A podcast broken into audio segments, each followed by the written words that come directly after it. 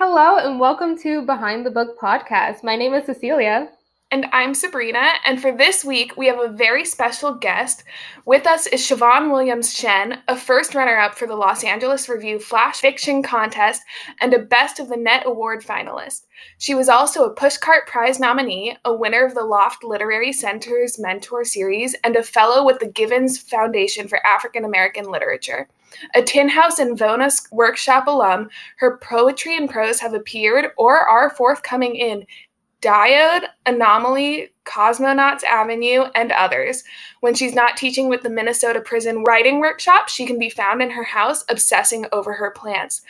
But that is a very lengthy introduction, and she would do a lot better in introducing herself. Hi, I'm Chavonn William Shen.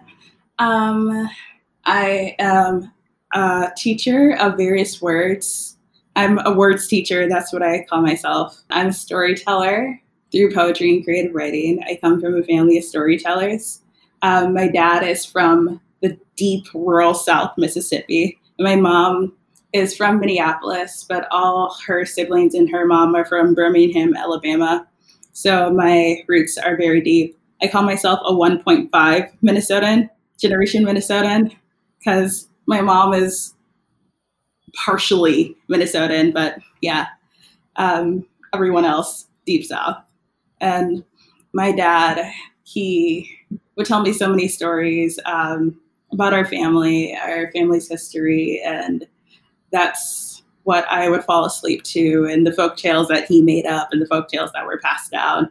So that has in turn made me a person who prides themselves in telling stories about my family, um, about my African American history, about history of people descended from slavery, um, and how that shows up in my writing and my teaching, and helping to center marginalized voices so that way they can be their own storytellers.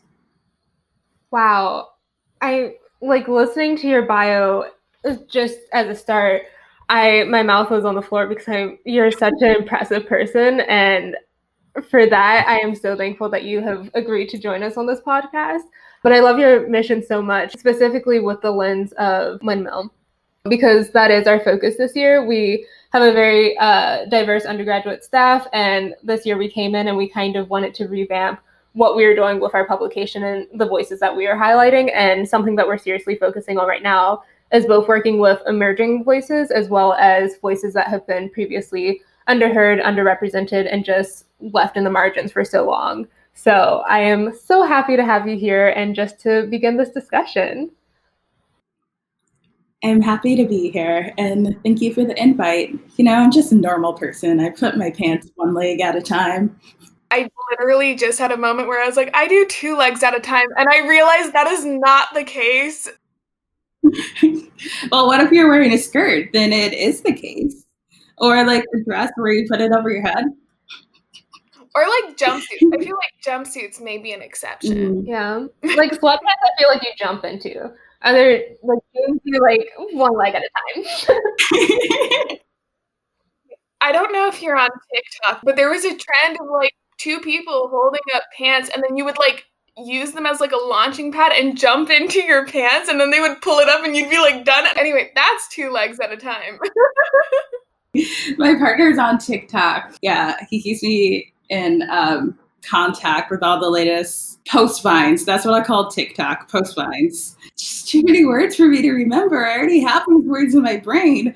Honestly, I would have to say, like, Sabrina and I joke that, like, we're both English majors and we're like, English is hard. Like, words are impossible to understand and to speak or write. But on that topic of just words being hard, you kind of discussed this in your introduction of how you want to share the stories that you grew up listening to and just like amplifying marginalized voices. But what specific moment in your life made you want to become a writer? Um, well, my parents are both artists. My parents are actually, they were actually in a band. Um, the band had um, broken up as I got older because I was a very demanding child. Babysitters want to babysit me because I try to pack a suitcase and like follow my parents. Um, so they took me on tour. Um, That's so cool. but my parents are artists, and uh, my dad also does sculpture, and um, I grew up with a deep appreciation of the arts. Um, I can think about the I can think about various moments in my life where I have fallen in love with words. My mom, um, back when I was younger, she would go to the nail salon and she would have me pick out colors for her. And I'd pick out colors based on how cool I thought the names were. So, Midnight Blue was one of my favorites, and it still is one of my favorite colors. And yeah, I would like flip this over like flamingo pink. And she's like, Chavonn, no, no, no, pick a different color. But I wasn't picking them on like the actual color. It's just like how cool the names were. And I think about my dad. He did a lot of um, contracting and construction work, and I'd go to the hardware store with him. but um, I would, um, you know, the paint sample things. Um, how now they have sample limits. Each person take five, five maximum. I feel like they started those sample limits because of me. I would just like take a bunch and like hide them under my mattress because I thought the color names were so cool. Like cornflower blue, egg yolk yellow. It's not just yellow, but it's egg yolk yellow. It's not just blue, it's cornflower and midnight blue. So those experiences combined made me realize how words can be used to create such vivid imagery without having pictures.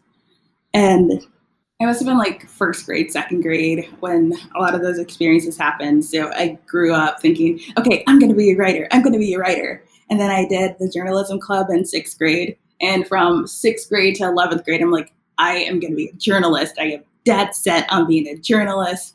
And I was in the newspaper club in high school and I was editor and all these other writing things. But when it came time to me start writing my college applications, oh my gosh, I um, I wrote everything about neuroscience and cognitive science because I became convinced that you know I I won't have a career in this. I will only have it can be a side hustle, but I don't want to hustle too hard to the point where I am being the whole starving artist thing. Um, yeah, so my college applications, they're like, okay, I want to major in cognitive science with a double minor in neuroscience and philosophy because we can name all of Jupiter's moons, but we don't know the chemical equation for love.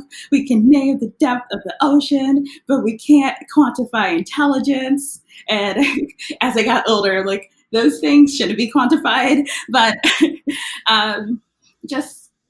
Uh, those are only examples. Just the brain is the last frontier. I said in my essay how there's so much that we don't understand about the human brain and why we do things.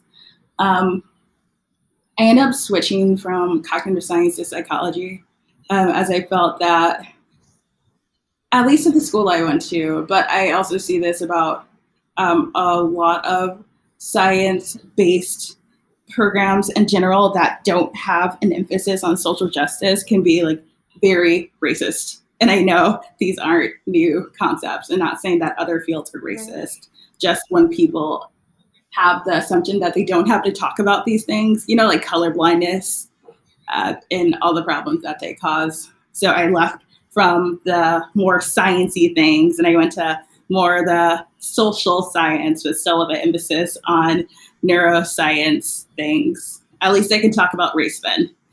Um, but after I graduated, I worked in a tech company, um, and I hated it so much, so much. Uh, and yeah, it was a very arduous process, or like mentally taxing process, and afterwards i'm like i my life has no passion. I am just doing a job day to day thing.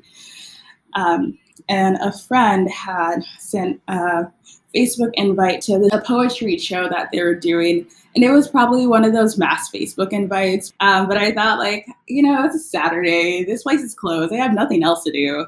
So i showed up and i heard I heard them perform, I heard her perform, and I heard the people around her perform, and I'm like, oh my gosh, I want this so much. I want this so much. And that was the Givens Foundation for African American Literature. And the application deadline had already passed, but I like went up to the director, like please let me submit. And she's like, okay, whatever. So I submitted, I got in um, for poetry. And then from there, I heard from some other people about the Loft Literary Center's mentorship in creative writing, um, um, creative prose, and poetry. And then I applied to that. And from there, that cohort had told me about Hamline University's MFA program. And then I applied to that.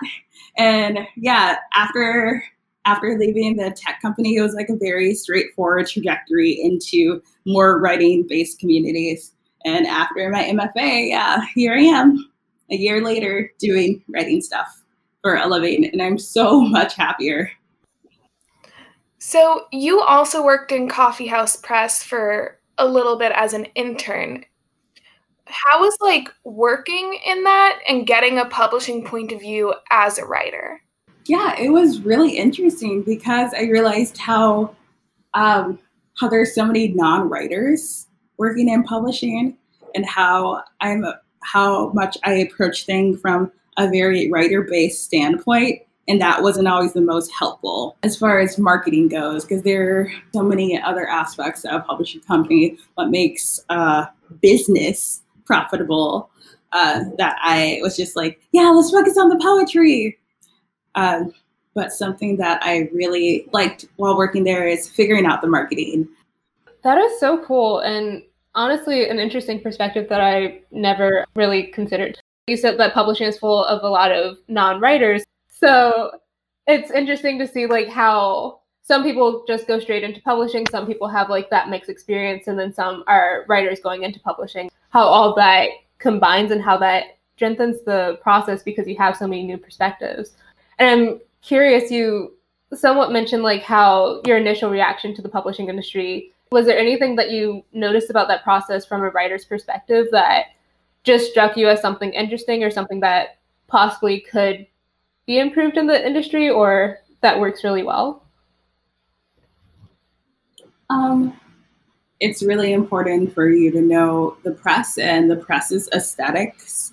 So you're not sending things to a company that um, it's not necessarily that they don't think it's quality, it just doesn't fit in with their general aesthetic. And I know you, as publishing, both of you, as publishing folks and people interested in pursuing publishing as more long term careers, are aware of this. Um, yeah, and how we would get YA fiction for um, yeah this adult press, and um, not saying it wasn't good, but yeah, it just wasn't for the press or like yeah these comical novels that weren't aligned with the press's um, marketing.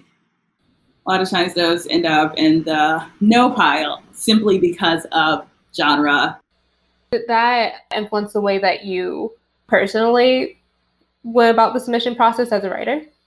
Yeah, prior to Coffee House, I didn't know anything about publishing. And yeah, I didn't really know what submittable was. Um, I didn't know how to do a lot of things that I know how to do now associated with publishing, like how to write a cover letter for lit journals. And I had to learn a lot of that on the fly and what to pay attention for and to read um, journals ahead to find out what they're like, read their mission statements, read past writers. Basically, the only reason why I have a Twitter is it's because it's like writing LinkedIn and like following all the editors, following all the lit mags, getting to know what they retweet, getting to know who they follow, who's friends with who, that's definitely helped improve my search.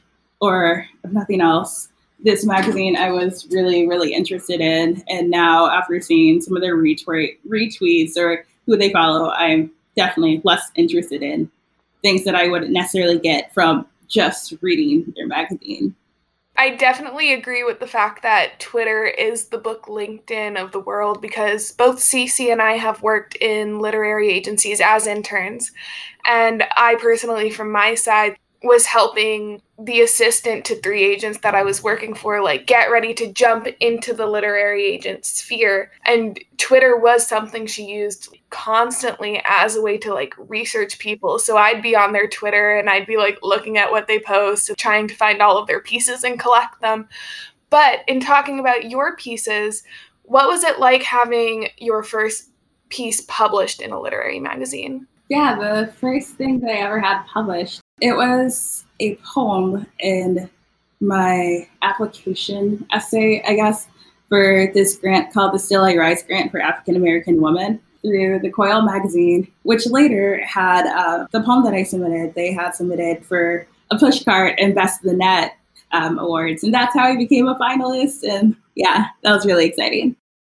When I had first gotten um, the letter saying, or the email saying that, like, hey, your work's been accepted and you won this grant, I had this theory, like, like, oh, they're messing with me. This person found out that I submitted and they created this fake account and like they created this fake account and they're just messing with me. There's no way that I won. So my first reaction was it was anger because there was a lot of self-doubt behind this. Like there's no way that I could have won. It's obvious that somebody's yeah, this is fake.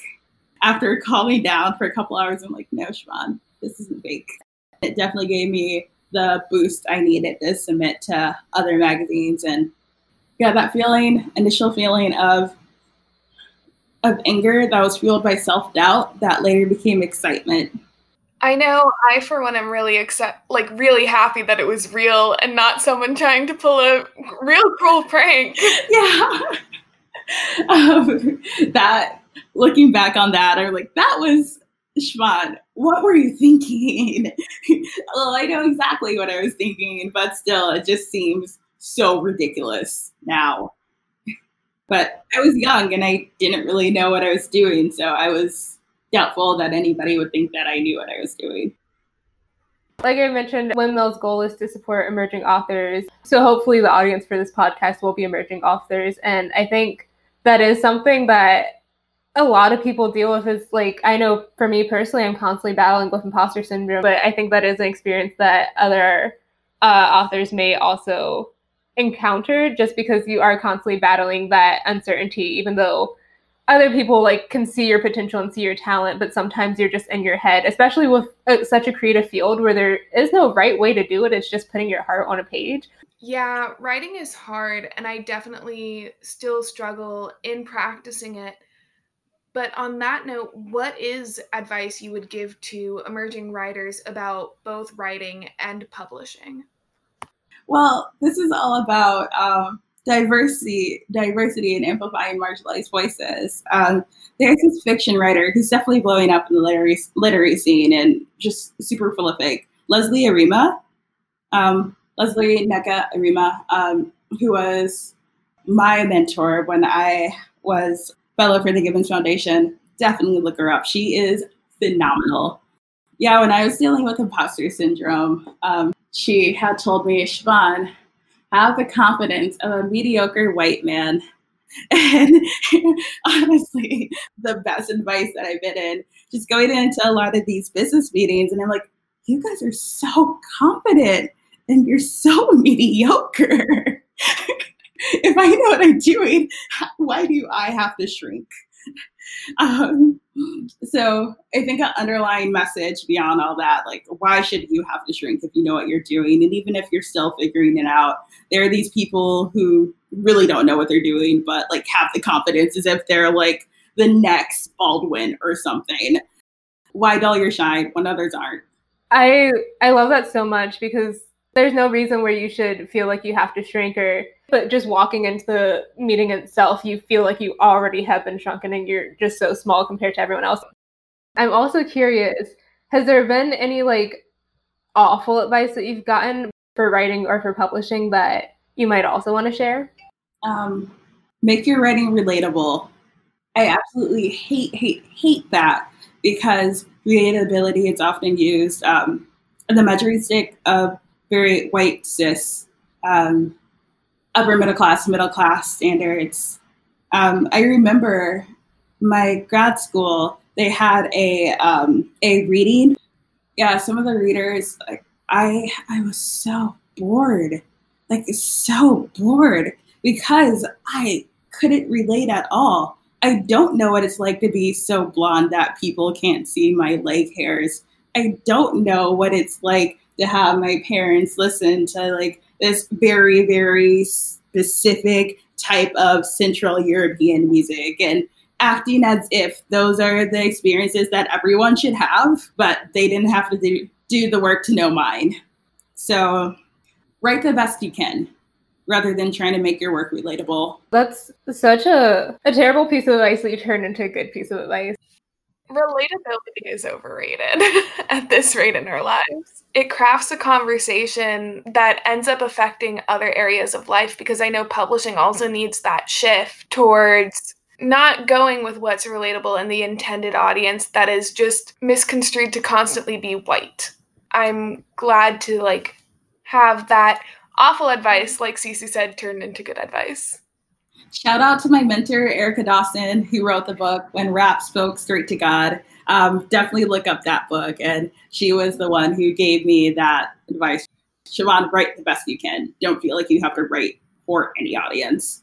Sounds like you've had some amazing mentors, and I will 100% be looking them all up. Writing is about community. That's also good advice. Find a community, find people that you trust, find people who are willing to look at your work without the eyes of relatability, without um, sometimes being able to say, like, I don't know what that means. And I know that I'm not supposed to know what this means. Maybe you can have someone else look at this, uh, as I don't feel like it's my place to look at this. Having people who are able to say that and say that with humility is so important, as well as people that you like, but also people who can see your work critically. Wow, you just like dropped so much knowledge, and I personally am going to use this all in my writing. Thank you so much for sharing all of your wisdom and again joining us on this podcast. Thank you. Thank you. Yeah, I'm going to echo everything Cece said. But with that in mind, where can people find you on social media? Yeah, all my handles Facebook, Instagram, Twitter are at Chavonn W. Shen. C H A V as in violin, O N N W S H E N. And my website is also chavonnwshen.com. Fantastic. Thank you so much for joining us on our podcast. Thank you for tuning in for today's episode. Special thanks to Chavonn for taking the time to speak with us. Yes, a special thanks to Chavonn and all the wonderful advice they shared with us. To keep up with this podcast and other conversations from the Windmill staff, be sure to visit our website, hofstrawindmill.com, and follow us on Instagram and Twitter at Windmill Journal.